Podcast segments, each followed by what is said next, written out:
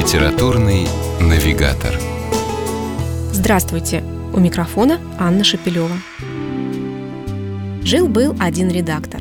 Точнее, одна, потому что речь о женщине.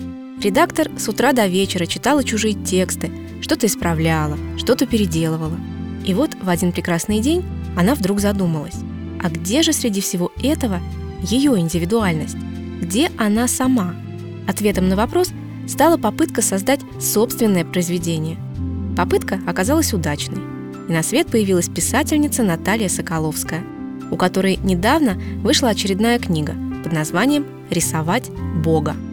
Хочу сразу признаться, прочитав книгу от корки до корки, я, увы, так и не смогла уловить связи между ее названием и ее содержанием. Но это, пожалуй, единственный минус – потому что пишет Соколовская о вещах, к которым вряд ли кто-то сможет остаться равнодушным. Сюжет повествования многослоен, причем каждый новый слой открывается не сразу, а постепенно, один за другим, что создает дополнительную интригу. Поначалу кажется, что мы читаем роман о жизни пожилой, но современной супружеской пары. Характеры, обстановка, детали – все вроде бы говорит об этом.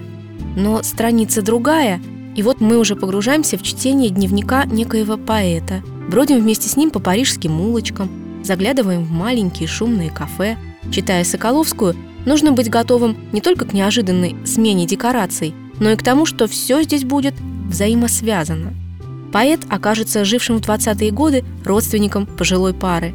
Более того, его существование и судьба повлечет за собой цепочку обстоятельств, которые раз и навсегда изменят для этих стариков привычный ход вещей.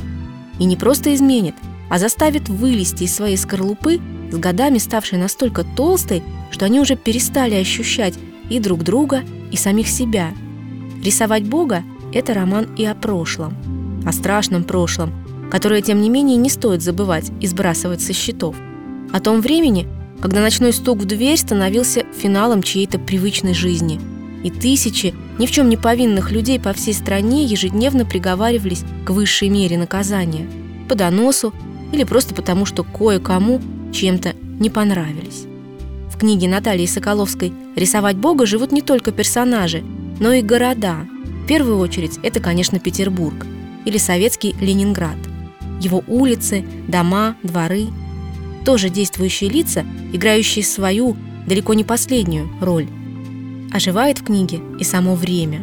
Более того, оно, пожалуй, и есть главный герой романа.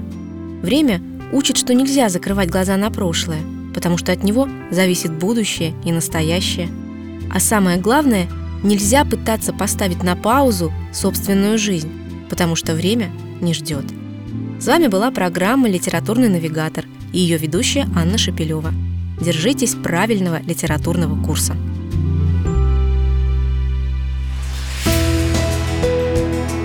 Литературный навигатор.